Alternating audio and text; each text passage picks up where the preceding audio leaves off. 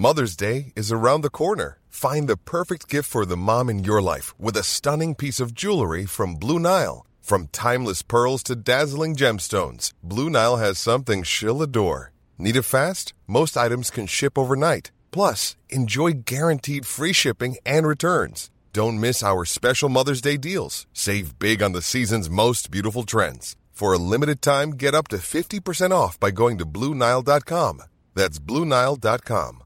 Quality sleep is essential. That's why the Sleep Number Smart Bed is designed for your ever evolving sleep needs. Need a bed that's firmer or softer on either side? Helps you sleep at a comfortable temperature? Sleep Number Smart Beds let you individualize your comfort so you sleep better together. JD Power ranks Sleep Number number 1 in customer satisfaction with mattresses purchased in-store. And now, save 50% on the Sleep Number limited edition Smart Bed for a limited time. For JD Power 2023 award information, visit jdpower.com/awards. Only at a Sleep Number store or sleepnumber.com. Spurs in full cry here.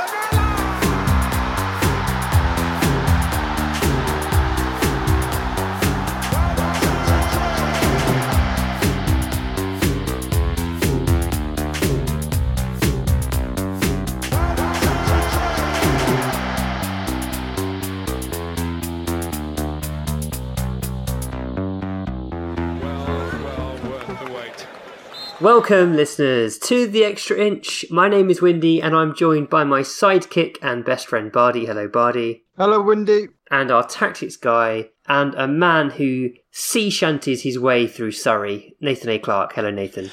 Oh no, I'm not gonna. No, no, no. It's a little taste. The, the the videos you sent us were glorious. You were having a lovely old time, Yeah. walking down your local high street, Yeah. belting out some sea shanties. Mm. This uh, it, this is a this trend is custom designed to uh, ruin my girlfriend's life. Essentially, Is she very self conscious about you doing this? no, no, no. It's just she's just being exposed to sea shanties several hours a day. You know, the first couple. That's all fun. That's a good laugh. But um, I imagine. I mean, I can tell. It's very clear. It wears you down over over a Yeah. course of weeks. You know. Yeah. When it um when it first became a thing, Yeah. uh, I I was I was going to suggest that we write a Spurs shanty, and then I realised how naff that would be very quickly because I mean it just everything was shanties for literally a week, which I, I can see Nathan's not not unhappy about that. He's quite he's quite he's quite pleased for everything. I think the trend is gone already, but I'm I'm still enjoying it. I mean, I was already singing a lot. I sing a lot. I'm a I'm a I'm a keen singer. Nice. Nice. Um, shout out to Oregon Shane, who says, Just got my XG long sleeve tee, and the women, they won't stay away.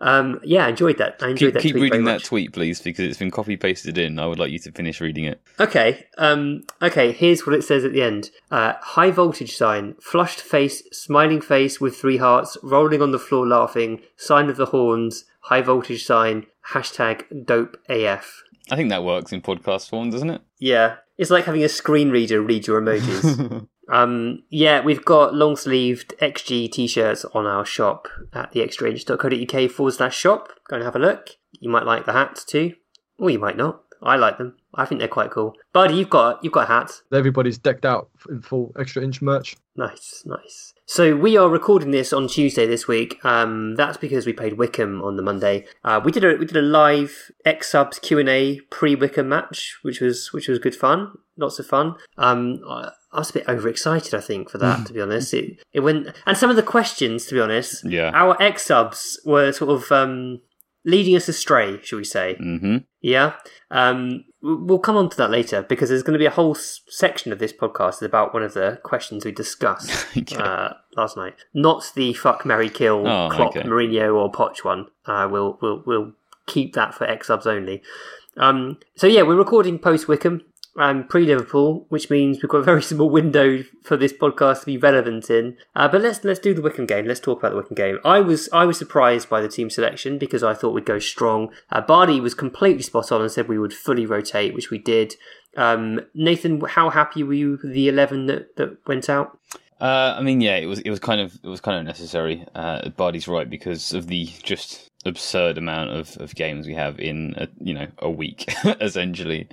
Um, was I was I mean the thing is it's like when we rotate, we don't rotate because the whole game, as it played out, especially, is to like keep it level for like 60 minutes and then bring on the first teamers to get the win at the end, thereby achieving both like them having been rested for an hour of football and also you get you get the result out of those players as well. So Yeah. yeah, I mean that that was very much you look at the scoreline, 4-1 easy, smash them, you know, walk in the park.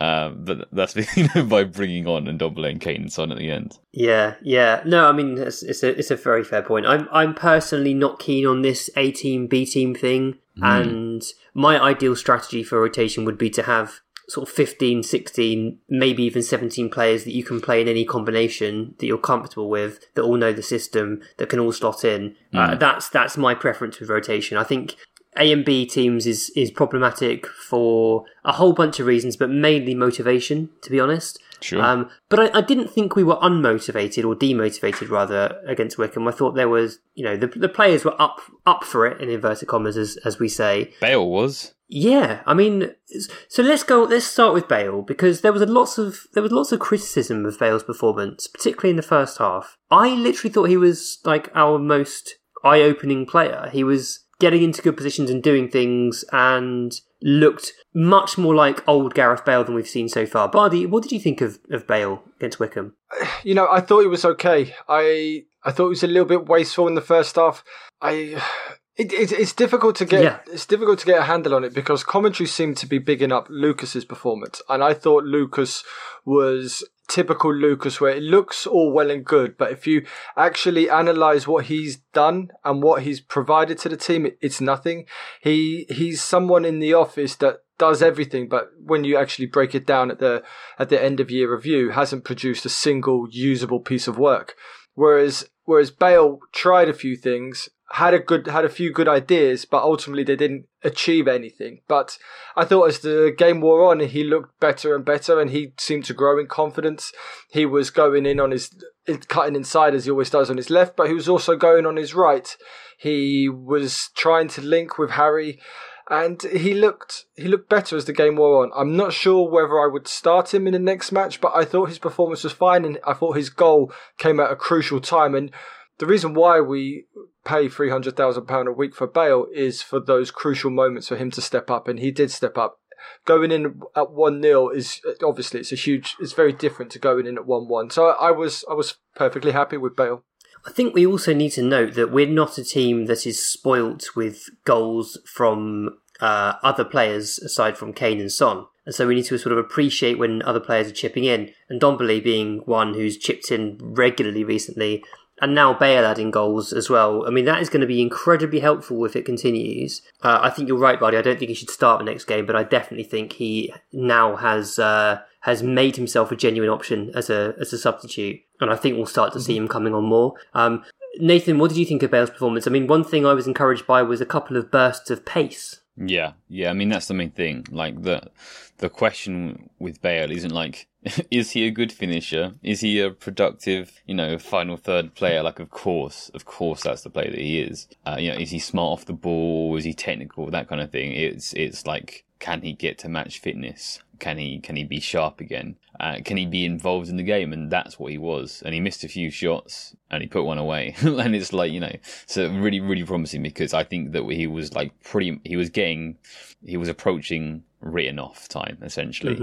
Um, and I I wonder if that he simply needed like months and months of fitness training. If that's how far off he was from from where he needed to be. You know, I I've had um I've had ongoing knee, hip, and back injuries for the last uh, year and a half, really. Um, and I know that and when I'm finally relieved from them, I'm going to be way, way off. I'm not, I'm not just I'm going to be off my 5k pace. I'm not going to be able to complete 5k for several weeks, you know.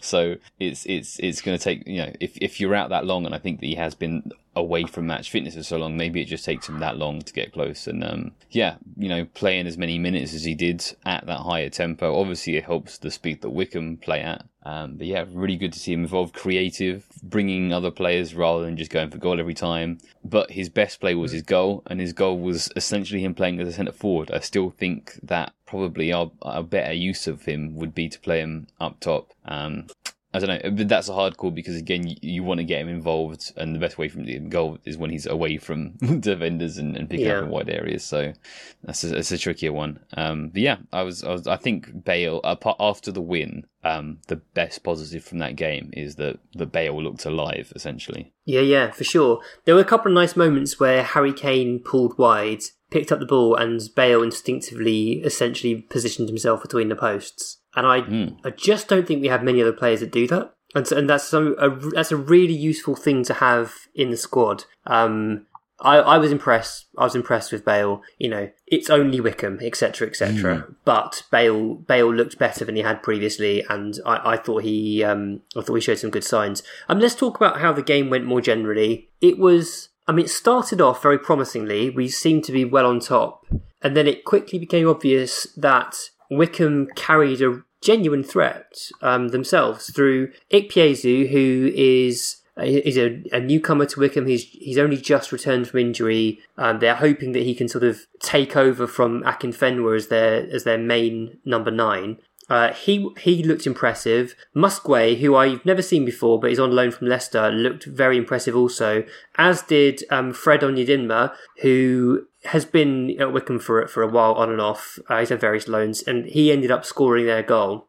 Um, Nathan, were you surprised by how good Wycombe looked, sort of when they had the ball in, in our final third, in our defensive third? Uh, I mean, obviously, there's an extent to which we have the ability to make teams look better than they might normally be in possession by letting them have the ball for a little while, uh, which is not something that we as a club have done for years and years and years. That's true. So that's always going to be a bit of a, a jarring contrast to us. But I, I mean, I don't mean like rude or dismissive or anything, but I didn't think that much of Wycombe. I didn't think much of their setup or their players. To be honest, there, there wasn't much. You know, Oh, they they got their goal against us, and they, they made it hard for us, for you know, for our B team and prevented Bale from from you know scoring three goals or whatever. Obviously, um, but I wasn't especially. The most impressive thing about Wycombe Wanderers was their manager's leather jacket. He is a rock star. I mean, he's literally a rock star. I, I think Windy's opinion on Wycombe is a little bit clouded because apparently his best mate supports Wycombe. but um, I think you know they. It was a cold. It was a cold Tuesday. Well, it was a cold Monday evening wherever Wycombe is, not too far north. But it was a cold. It was a cold evening. Our B team, and they made it uncomfortable for mm. the first twenty minutes or so, and they scored a goal, but. It, you know, they weren't that great. Like they, they weren't Brentford. Brentford, you could see Brentford had a mm. style to them and a way of playing. Wycombe were. Let's just let's just make let's make Spurs. Let's make Toby Alderweireld look like a little child, and that's what Ikpeazu did. I've never seen Toby look so small, mm-hmm. and he did look like a. He looked like a. He looked like a, a granddad at a family reunion, like hanging out with the with a couple of the grandkids who are rugby players. He was just he was so small and fragile. I wanted to put a blanket around him, and I think luckily for him, that's what happened in the second half. The referee did look after him a lot, but yeah, there was there was nothing there to be impressed about from Wycombe. They, they yeah, they made it uncomfortable. They got a goal, but then we could have been three, four, one up at half time. So. I know it. I know it took until the last ten minutes where they fell apart and, and we scored our goals, but they weren't that great, you know. I, I actually agree for what it's worth. I felt um, you know they had they had a, presence in in the final third, but their midfield was really poor, really really poor. Um, you know Harry Winks was at times carrying the ball straight through the midfield. Uh, in fairness to Wycombe, they had only trained once in the previous nine days. Uh, they were playing 36 year old Matt Bloomfield in midfield. You know, they're a, a club with limited resources. Interestingly, they actually play Brentford this weekend, so uh, a direct matchup of our two most recent championship opponents. I, I suspect Brentford will win that handsomely because they're a very good team. Um, I mean, the, the very promising thing was how we did show a ruthless streak once we made our changes, and also no little amount of skill. And Nathan and Ndombele was was staggeringly brilliant again. Yes. there isn't really much to add to that. You know that that's when you have that level of technical skill, um, when you can embarrass um, some of the best teams in the world, and then you get ten minutes against Wycombe Wanderers, you're gonna look ridiculous. You know. Is he? Is he Nathan? Is he one of the best players you've seen at Spurs? He's one of the best players in the world. Yeah, I strongly agree. I feel like um, I mean we should talk about this, Bardi. We should talk about your tweet actually, Uh, because Yes, we could- we could do that. About com- sort of comparing him to Dembele, and, and th- this is a thing. It's become a thing, and it's partly because their names sound the I, same. no, no, wait, wait. Go on. I wait. I wasn't comparing him to Dembele. I was just watching Ndombele last night, and this this guy is this guy, as as Nathan said, is one of the best footballers in the world. And then I started thinking about Dembele, and when we were talking about League Cups or something a while ago, and I went back and revisited the the League Cup final against Chelsea, and Dembele didn't start. He came on as a substitute, and I thought that was that's bizarre because I've always had this impression that Dembele was an integral part of Pochettino's team, but he wasn't. It was Bentaleb and Mason. They were Pochettino's preferred starting centre midfield duo for a, for a year until something happened. So has there been a lot of revisionism? I'm not saying Dembele was a bad player, but in his years with us, how many good seasons did we get out of him? And are we already seeing from Ndombele the the goals and the assists and the the the kind of presence in the team that perhaps we didn't get for an, a long enough period for Dembele for him to be regarded so highly by our fan base? That was that was the question I was pondering today. You have um, 15 likes on that tweet and 34 replies, so really, really good work on. Uh... Ratio. To be fair, a lot of them is people discussing Ledley King and whether Ledley King was any good. So I, at least at least seven is that. Mm. But um, I think I think it's a question. I think it's something that needs to be discussed and something that can be spoken about because I know Dembele was an incredible player, but was he that incredible? And does he get too much so much credit for maybe two and a, two seasons or one and a half seasons of top class play? Does he get does he get too much credit compared to someone like Eriksen who who sustained it for hmm. for for maybe four years? That that that was that was what I was thinking. Yeah, I mean, essentially, the, the the two things that we conflate with our language are like the ability of the player, um, and him at his best, and the sort of ability to use that ability over a number of years, over his career. And we all know exactly how incredibly good Mousa Dembele was at his best when he was match fit.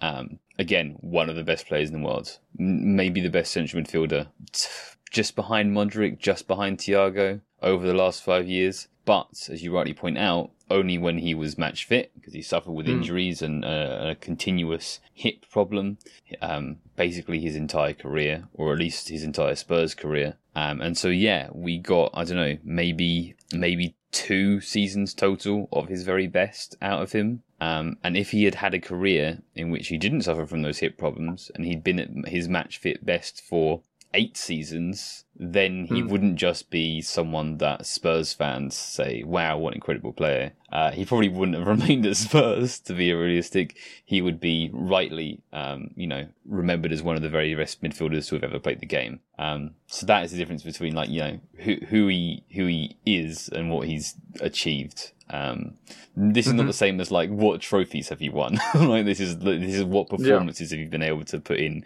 week in week out. So yeah, um, yeah, the Eriksen comparison is a good one, and I think that like um, if you look for a non-Spurs example, someone like um, Daniel Sturridge, really incredible footballer, um, was one of the best strikers in the world for a season and a half, and then injuries have ruined him. Um, maybe a more favourite another level striker, Michael Owen, um, who who hit those super high notes early on and then and then dwindled away. It's a similar kind of thing, you know.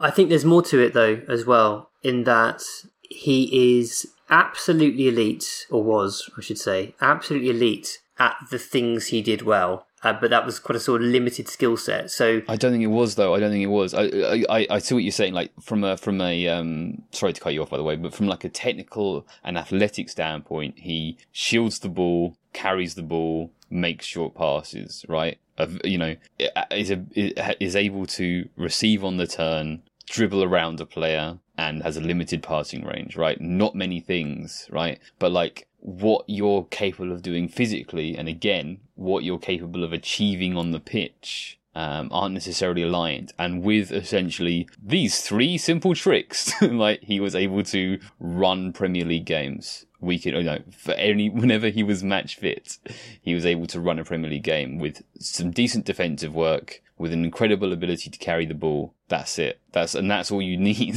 to be again. And that's really- what I, that's what I was going to say. Basically, Okay, I mean, it's it's it's a limited skill set in the hmm. sense that he's only got like core. His key core skills were limited, but he could just use those to their absolute maximum, and so it didn't matter that he wasn't hmm. particularly great at passing. It didn't matter that he didn't have great vision. It didn't matter that he only scored once every twenty games or something. Um, and so sort of the the comparison with Ndombele, it's I mean I understand so I understand why people talk about Ndombele and Dembele and, uh, and Dembele when they're talking about midfielders because you know they both play midfield. They're both incredible dribblers. But what they achieve on the pitch is very different. So Dembele was exceptional at screening I think and receiving the ball and progressing the ball. But Ndombele is better at you know progressing the ball into the final third shooting, his long range passing, his expansive dribbling, so he doesn't just sort of beat players and then lay off. He beats players and then runs towards goal. Um, and also his, I mean, his Ndombele's vision is ridiculous. He, his football IQ is ridiculous. Um, I'm so I've ne- I don't think I've ever been more excited about signing, to be honest, than I am about Ndombele. I feel you know, obviously I've been very excited about Harry Kane. Uh, Son, I have really enjoyed watching grow, but oh my god, and Tom is just like one of my favourite players to watch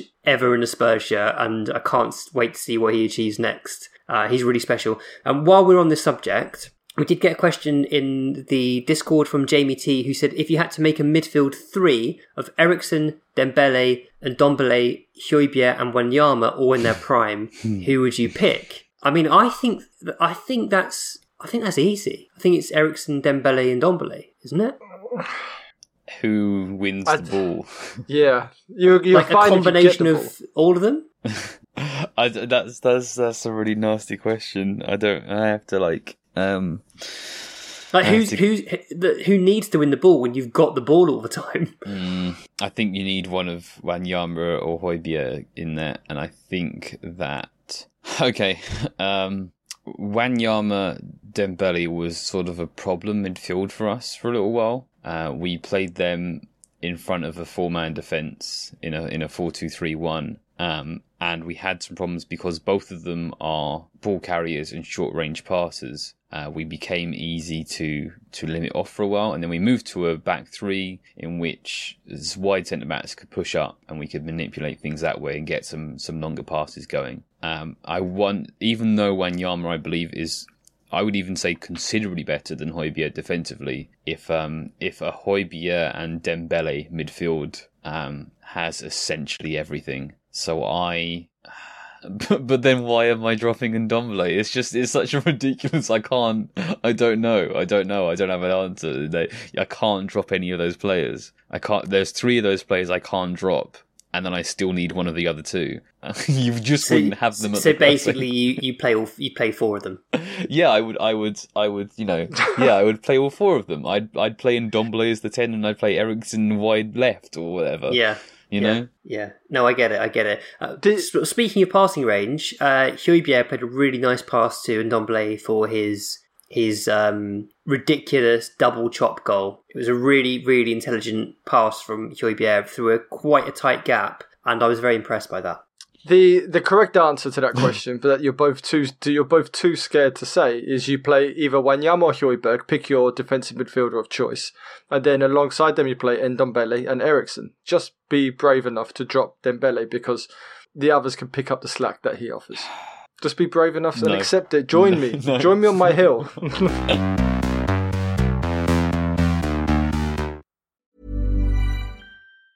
Quality sleep is essential. That's why the Sleep Number Smart Bed is designed for your ever evolving sleep needs. Need a bed that's firmer or softer on either side? Helps you sleep at a comfortable temperature? Sleep Number Smart Beds let you individualize your comfort so you sleep better together. JD Power ranks Sleep Number number 1 in customer satisfaction with mattresses purchased in-store. And now, save 50% on the Sleep Number limited edition Smart Bed for a limited time. For JD Power 2023 award information, visit jdpower.com/awards. Only at a Sleep Number store or sleepnumber.com. Many of us have those stubborn pounds that seem impossible to lose, no matter how good we eat or how hard we work out. My solution is PlushCare.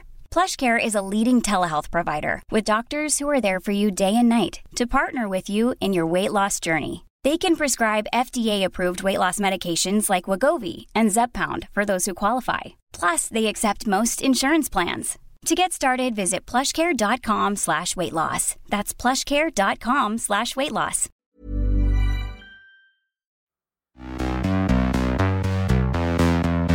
So we had another question from uh, someone on Discord, and this was in our this was in our live Q and A pre Wycombe, and it was it got us all thinking. It was really good. So it's from Tony Starks. Um, Tony said basically he said Jose's football at both United and Spurs is seen as negative. Is this because he doesn't trust the centre backs he has at his disposal?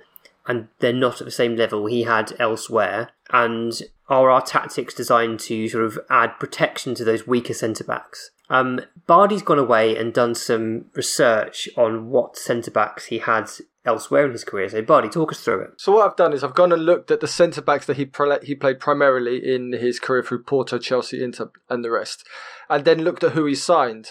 So at Porto, he had a young Ricky Carvalho and George Costa, who's Jorge Costa, who's named the Tank. So he's he's inherited two solid centre backs here. But I think what we need to remember is having centre backs is the key to any successful team. If unless you're Guardiola and you're able to um, deflect away the weakness of your centre backs because of possession and everything else, your centre backs are always going to be crucial to to winning titles and winning cups.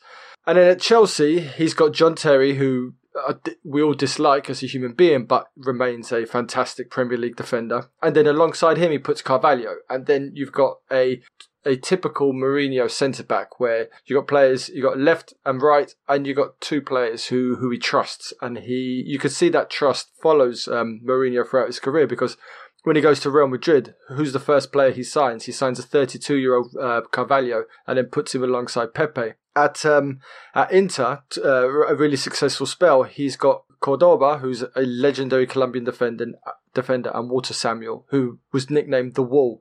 He's inherited these, plus he's got Materazzi alongside him, who's a lunatic but a fantastic defender. And then the season he wins the Champions League, he adds Lucio to that. He goes out and signs an experienced 31 year old defender who's, I think he won the, yeah, he'd won the World Cup with Brazil. He'd won the Champions League before with Bayern. And this is also follows that Mourinho, he, he likes his experienced centre backs. And we follow that throughout his career. Cahill, Terry once again at Chelsea. At Real Madrid, he's got Carvalho Pepe, and then Ramos becomes a centre back, and then he plays Ramos, but he also signs Varane, which shows I don't know whether it was Mourinho that signed him, but does show he has an eye for a centre back. But then he comes back to England and things start to unravel a little bit. Um, primarily at Manchester United, where he arrives and they don't have anybody at centre back. They've got um, Phil Jones, Smalling, Marcus Rojo. Um, so he signs Bailly, Eric Bailly, who who's okay. You know, he's not bad. He's he's an okay defender, but there's there's faults there. And in his first season, he finishes sixth and he gets panned for negative football. And I think a lot of that is to do with his centre backs just being so poor. He tries to fix it by signing Lindelof for 35 million, mm. and that doesn't work either. And Lindelof still, although he's found a bit of form now alongside Maguire, still not very good. And in the final season where he's he's sacked, he, there's a failed bid for Toby Alderweireld. So you could see that throughout his career at Manchester United, he tried to fix that centre back issue, but he was unable to do it. Um, so I think yes, I think the way we play now is to protect a group of faulty centre backs. You've got Alderweireld, whose whose legs are going. You've got Sanchez, who's regressed and not the player that we all hoped he would be, and Dier, who had a, tried a career in centre midfield and now he's gone back to defence because he, he's not able to get around the pitch and he doesn't have the vision to be a defensive midfielder. So I, I do think these last four years in the Premier League, he has tried to protect his centre backs. So I think that is a large part of why we play the way we play. So yeah, I agree with to- I agree with Tony Starks. It's, it's great stuff, Buddy. It's um, it's great research. Really interesting to sort of see what he's had in the past. Um, you mentioned that uh, Guardiola's method of protecting his weaker defence is through possession. Uh, Mourinho at Spurs so far has certainly been to sort of bunker in and have plenty of um, defensive players around them and to uh, play deep, protect the box. Um, yeah, and, and play on the counter. Um, Nathan, do you think there's any way around this? Do you think it's simply that Mourinho will sign another centre back, uh, or do you think he'll come up with some way of, of making this work with our current players? No, I think I think he will want to sign a centre back. Probably he's. I think we'll be going to be waiting till the summer. Um, it, you reminded me that like yeah, United were in for Alderweireld not that long ago, and it's funny that like now he's not in the team for Spurs under under Mourinho. it, it similar with like Dele. Dele was strongly, you know, they Mourinho was instructed and wanted wanted Dele, wanted Alderweireld, and now he doesn't particularly want either of them. Now that he has them, that's uh, that's an interesting one. I think Bailly, by the way, Eric Bailly is a very good defender. Just had injury issues as we were sort of discussing earlier with like you know what you are and what you do. Um, but yeah, no, I, I think that I think that we will be um, putting quite a bit of the budget into a centre back in the near future. He has um, he has tried to protect these, um, especially through Man United and um, and at Tottenham. He has tried to protect them by signing defensive midfielders. He was the first one to start playing McTominay. I think he bought Fred. He's bought Højbjerg now. So he he can see there's an issue, and he's trying to protect them just by yeah, exactly building a wall in front of them. Um, We've literally just been linked to um, Napoli's uh, Maksimovic. Okay. no, no comment from our Serie A correspondent. no, I haven't seen much of him play. No, I haven't seen. I can't give a comment on him.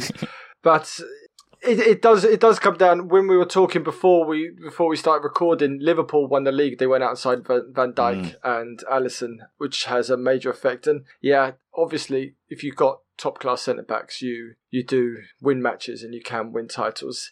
He, but apart from Carvalho and Lucio, he hasn't really he hasn't really gone out and scouted a centre back. He's just gone. I mean, they can't they don't even scouted. One was his player, and the other one was a legendary centre back. The players he has bought haven't kind of haven't worked yet. So we will have to see what happens with Rodon.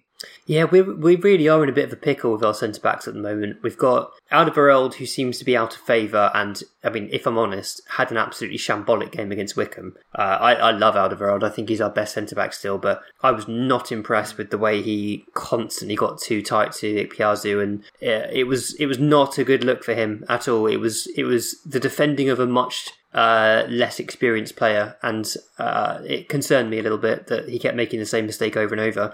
Um, then we got Dier, who you know, Dier's Dier. He's not a, he's not a terrible player. He's not a great player. He's just he's just fine.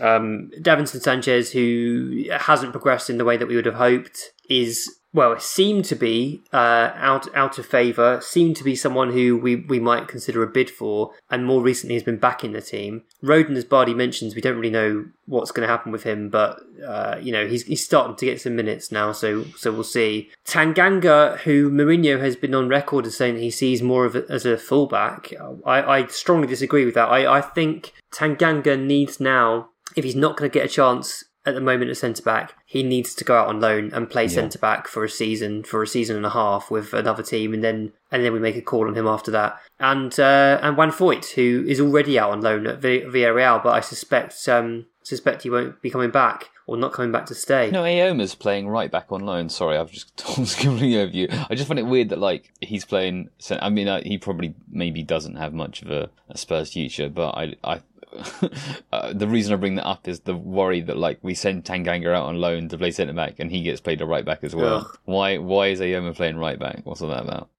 Yeah, no, that is that is a strange one. Um, Eyoma is someone who did play right back, to be fair, at times for the under 18s and 23s, but for me was always much better at centre back. And I thought we would send him out to a team where he would consistently play centre back to give him experience in the role. But I also am sort of almost grateful for the fact that he's getting you know a weekly game. So if that means he plays cent- uh, right back rather than centre back, then I kind of I'm kind of all for it. And maybe he slips into a team next year where he gets to play in the middle, and uh, and we see how he gets on there.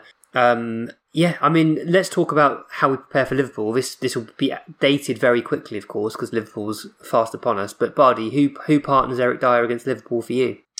Well, I think it's interesting if we look at the United game and the Burnley game. United, the, both of them pretty much followed the the same the same blueprint. Obviously, United can counter a bit better than Burnley, but it still follows the same. That you just sit back, let them come at you, and they're unable to to cut out the counter attacks at the moment. They don't have Van Dijk stepping across and anticipating the ball into the front man. Um, United United cut them open many times with with playing playing the Jose way with a, a crossfield ball and a counter attack.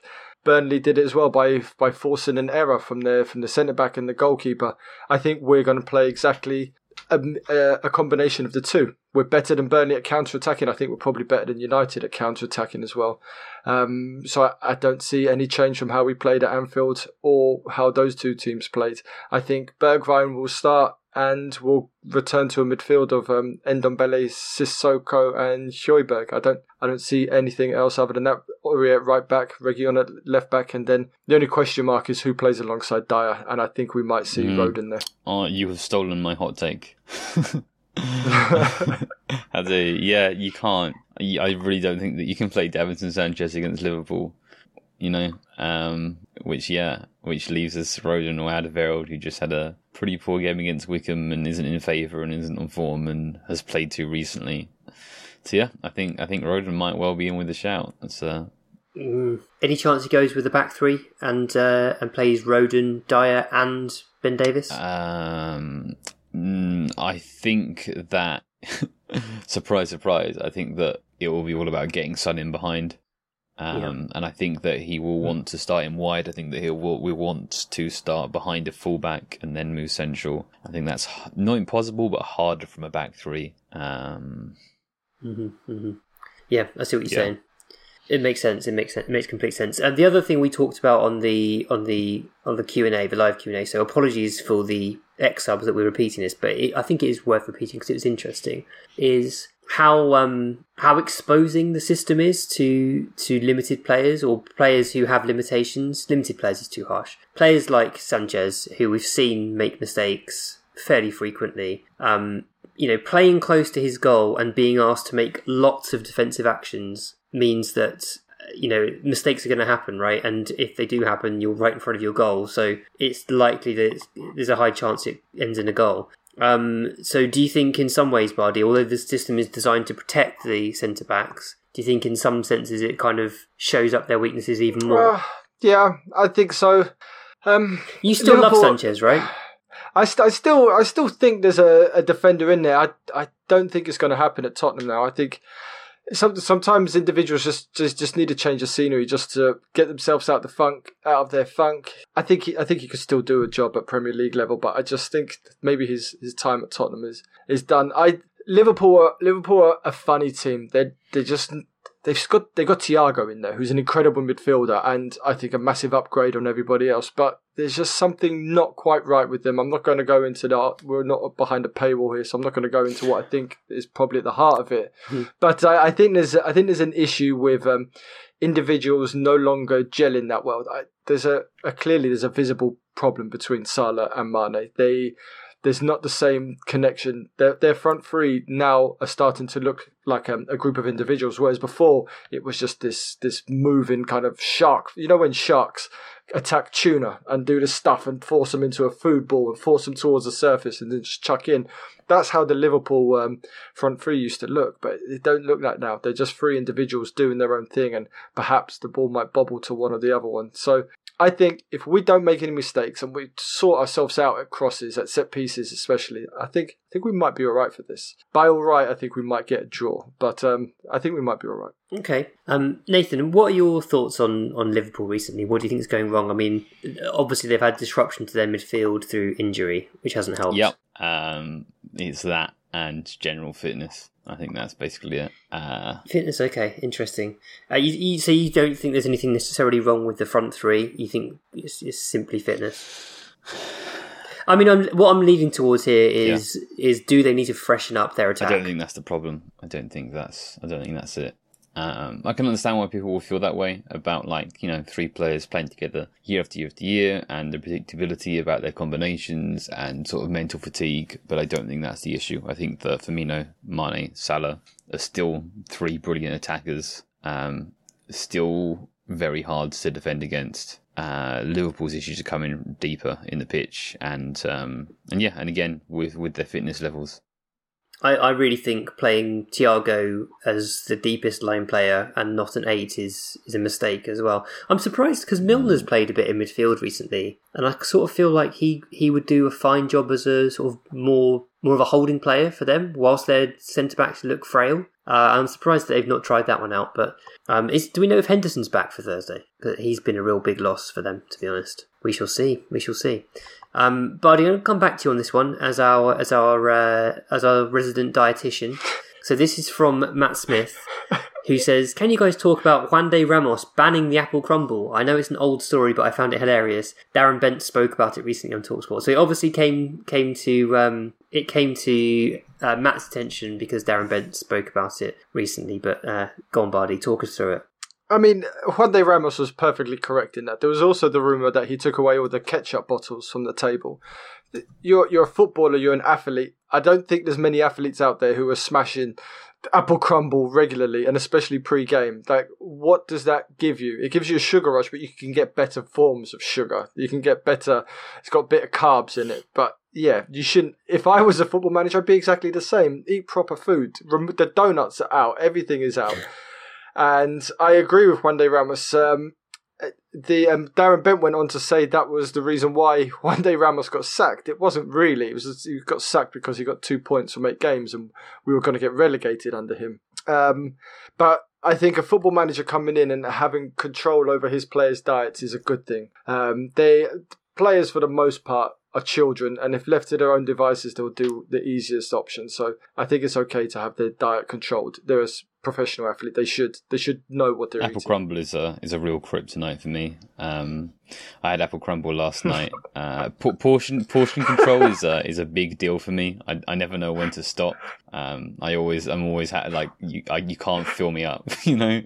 Um, and so like if it's um, if it's a slice of cake, if it's a if it's a couple of biscuits, you know, it's easy to um to use your eyes. But apple crumble, I had apple crumble last night. I was like, I'm just gonna have a small portion. I'm just gonna have a small portion. I'm gonna have some custard as well. And then, oh, the bowl is basically entirely full, and it's not even a small bowl either. So I, it, I feel, I feel like the um, the um, the texture of, of apple crumble makes it especially hard to control the portions mm. of. You know. So uh, yeah, I, I I'm, I'm with Juande on this one. I mean, the thing is, yep. uh, it's it's all completely reasonable, isn't it? Your Bardi's right; these are these are professional athletes. why they why are they knocking back Apple Crumble? But that said, as as a manager, you can't just sort of take away all the good things and not explain what you're doing. Either like it has to be followed by like a detailed explanation of the benefits you're going to see from this, and then maybe rewarding them in some other, finding another way to reward your players. And that's that's mm. obviously what what Ramos lost. If if if Bent's come away thinking, you know, Bent said it sounds silly, but it's tough. You know, he's found genuinely found it difficult to have treats removed from him. So Ramos needed to find another way to engage yep. his players and make them feel like they're being rewarded in, in some other way. Uh, and, and perhaps I, you know, I, the language barrier can't have helped. Yeah, no, I don't believe it either. Why would he remove pepper? Pepper is a excellent seasoning to put on something which doesn't doesn't doesn't have any effect on you. Yes, I agree that too much salt is a bad thing, water mm. retention, mm. everything else, but pepper's fine. Most dietitians will tell you go crazy on the pepper, but relax on the salt. I mean, with the ketchup bottle, he's he's missing a trick there because surely you know ketchup, salt, and pepper you, you're getting on, you know, you've got your condiments from the table. That's an opportunity to talk tactics while you're having breakfast. You know, you, you move the, tom- no, you no, move no, the tomato ketchup around to show the roaming defensive midfielder. No. What he should have done is remove the ketchup and put sriracha there instead, because sriracha you use a lot less of it, and the sugar content is a lot less as well. I think. But either way, you you you use far less sriracha than you would ketchup. So it's that's lad people, lads and ladies we li- that listen to this. If you're trying to cut back, remove ketchup from your diet and put sriracha there. he loves it. He loves it. While we've got Bardi talking about his specialist subjects, Bardi, why don't you uh, why don't you explain what you've been doing recently? What what have I been doing recently? I've, I, I do a lot of Club, BBC. Oh yes, I thought you were talking about like cooking or something else. uh, yeah, I, I released episode one of Bardi's Book Club.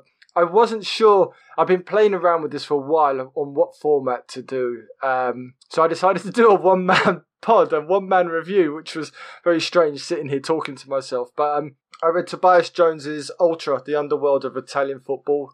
Um, so he's talking about the history of ultras, how their their influence on the game.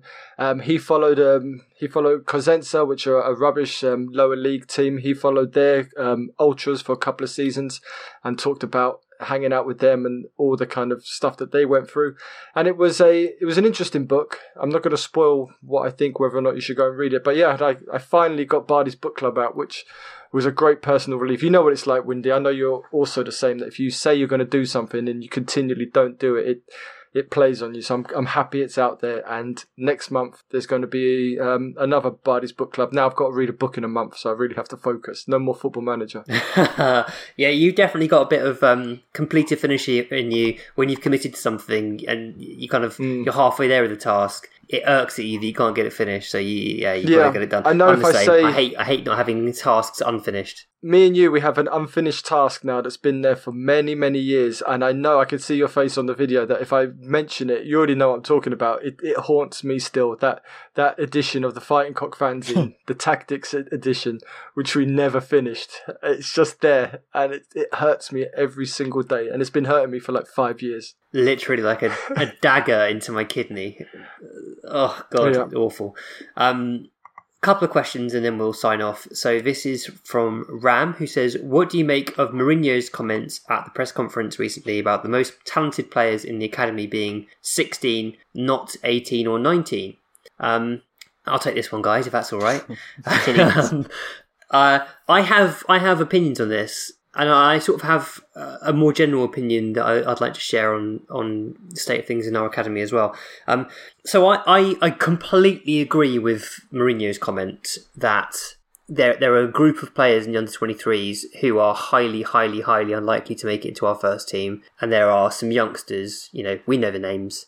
Uh, Dane Scarlett, Alfie Devine, maybe even Hackett Volton, but you know there are, there are some really really really good 16 year old players at Spurs who are highly talented and have massive potential. But saying that in a press conference seems absolutely insane to me for for a whole host of reasons. Mainly because uh, I can't imagine how deflated the the older players must have felt after hearing that. I can't imagine how deflated the academy staff and coaching team must have felt after hearing that. Um, it also it also sort of removes what I think is one of the greatest aspects of management and uh, not just football management, but management generally in any walk of life. In, in that to, to have the, the the belief that someone can improve, that someone can get better, that someone can become something they're currently not. And I think it's so it's so important to leave that open, uh, that improvement open as a possibility in your own mind, and therefore in the mind of the person you're trying to develop and I, I really took issue. I mean, I, I I tweeted about it, but I didn't say too much because I really could have gone in, um, to be honest, and, and that wouldn't have been good for me or my mentions on Twitter. And the other point that I thought was worth mentioning around the academy is that this week we finally sold Anthony Georgiou, who turns 24 next Wow. month.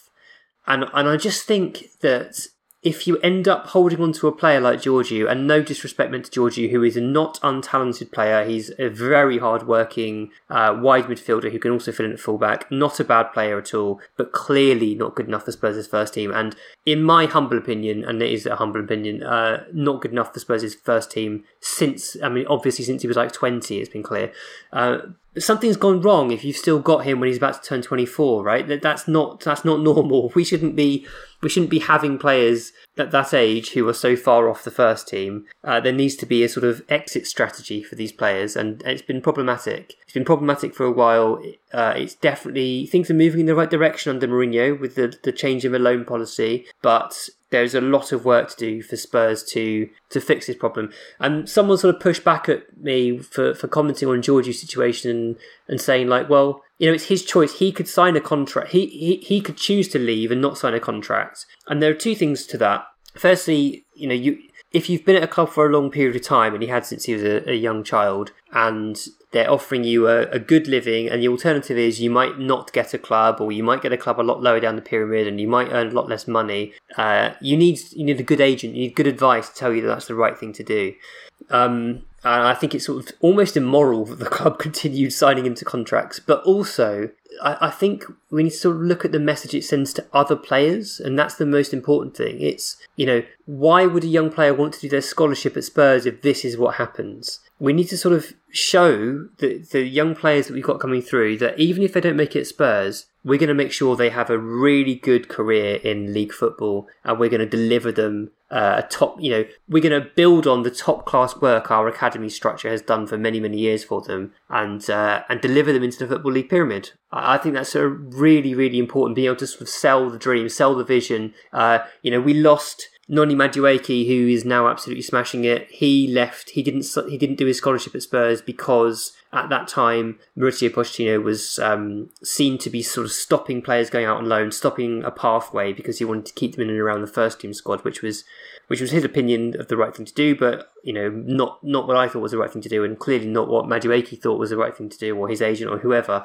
Uh, we we need to stop making these mistakes with our academy. We need to have a, a proper strategy in place, and I'm I'm definitely more hopeful under Mourinho that he's got the loan stuff fixed. But I do have some deep concerns about how we manage players post scholarship still, uh, and I'm yet to see I'm yet to see uh, a clear strategy, a clear vision. Anything either of you would like to add on academy stuff? No. No. Okay. Right, let's end on this one because yeah, why not? Uh, Fair Lumbo says, "How big of a fee would it take for a club to buy Tanguy Ndombele? At what point would it be worth it to sell him and maybe reinvest that cash, bearing in mind that with the way he plays, he may not be able to sustain it forever? In a couple of years, it may be worth it for us to sell him at peak value before he begins to decline slash the end of his contract approaches, so we aren't left in another Eriksen or Rose situation." Um, I can see Nathan, Nathan will be absolutely rubbing his hands together because he loves these conversations around when's best to sell a player. But I mean, when you read it at first, a question about selling a player that is one of our best players and someone I've just described as the signing I've been most excited about, it sounds ridiculous to be considering that. I mean, that, that conversation might be taken out of our hands, to be honest, in a couple of years. But interested to get both of your thoughts. Bardi, let's start with you. I mean, you're asking Nathan and I, and we both love selling Tottenham players. So I, th- I think, I think eighteen months, twenty four months, two years. I think, I think, I think he'll be gone within two. But the problem is, we saw to that this week with Barcelona's finances have come out. They're not buying. They're not buying anybody of of Ndombele's stature anytime soon. So it would be Real Madrid, but I don't think financially they're as well off. Who buys in PSG? But they've got their own problems. So I think I think I think we're arriving to a point in across Europe with the pandemic and everything else that maybe that there's not these clubs. China put a, a cap on their spending. There will come a point where people won't be able to afford Ndombele for his price. Um, but yeah, I think I think it makes sense to in two years' time if he continues on this trajectory to sell him for 120, 130 million pounds, make our money back and then some. But who's going to buy him? Who's got that money? I don't think many clubs do. Nathan, I guess it also depends on where we are as a as a team and as a club at that point, doesn't it? You know, are we are we challenging for titles in two years? If so, we surely wouldn't sell Ndombele. But uh, what do you think?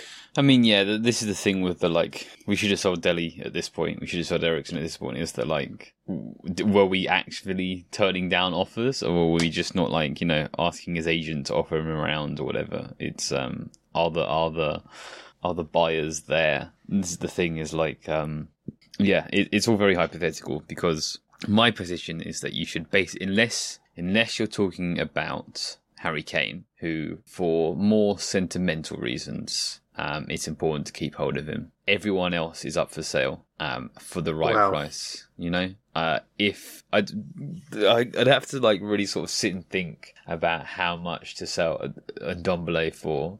Um, it would probably be triple figures. Um, but yes, even now, even right now, you should be open to offers on every single player you have, except for Harry Kane, because he's different because of who he is, because of what he means to the club, what he means to the fans, what he represents, where he grew up. But everyone else, yeah, um, all of our best players, you should all. And th- this is based on this is this you have to like you have to have faith in your recruitment. So this is more working from like an ideal situation. But it's like when the question is, what would you do? Then I also have to suppose that I'm good at recruitment because if I'm only affecting one end of the, the sales decision, that's sort of a broken question. So the ideal club is running in a way that they are always open to offers for every single player unless there are special circumstances like they are with Kane. I, I don't I don't quite know how to respond because I know what you're saying. I know what you're saying. You're right. I mean, we, you're you're right that we should entertain offers for all of our players. But I mean, the first thing is I absolutely do not trust our recruitment team to replace Ndombele effectively. I, I just don't. Um, and I, I also just think like it's more it's more like God, he's so good, and he could you know, he's the kind of player that could win you a league. I really believe, I really believe he's the kind of player that can win you a league, and I don't think there are many players like him in the world. And so I'd sort of put, I put him in the Kane category. I put him in the unsellable list, um, at least for a couple of years. And I think maybe he moves onto the sellable list when he, when he gets to like 27, 28, maybe. And even then, I don't know. I, I feel like I, I think Bardi's point's also a good one. We paid what sixty million for him. There's no way we're selling him for less than three figures, even at this point. And who's going to pay that? No, I don't think anyone can afford it. Maybe Man City can afford it, but we're not going to sell to Man City. We're not going to strengthen a rival. Um, so it's probably a moot point anyway. But yeah, wow, you really do like selling all of our players, don't mm-hmm. you guys? Windy's house is full of like old clothes and stuff that he wore once, and he had a good night out in that shirt, and he's he's never going to get rid of it. Whereas Nathan and I would be totally minimalist. Nothing, nothing there. Let go, Windy. Learn to let go. Say thank you and let go. Put it in the box and take it to the charity shop. You've been listening to the Extra Inch. Thanks to Nathan A. Clark for production. Thanks to Bardi for being Italian. Thanks to Adam Gardner for the artwork. Thanks to David Lindmer for our intro music. You can find him on Twitter at Davy Shambles and his SoundCloud D Lindmer. Do check him out, he's great. Follow us on Twitter and Facebook at The Extra Inch. Email us via podcast at theextrainch.co.uk and subscribe via your usual podcast platforms. And if you do enjoy the podcast, consider leaving us a rating and review, that would really help.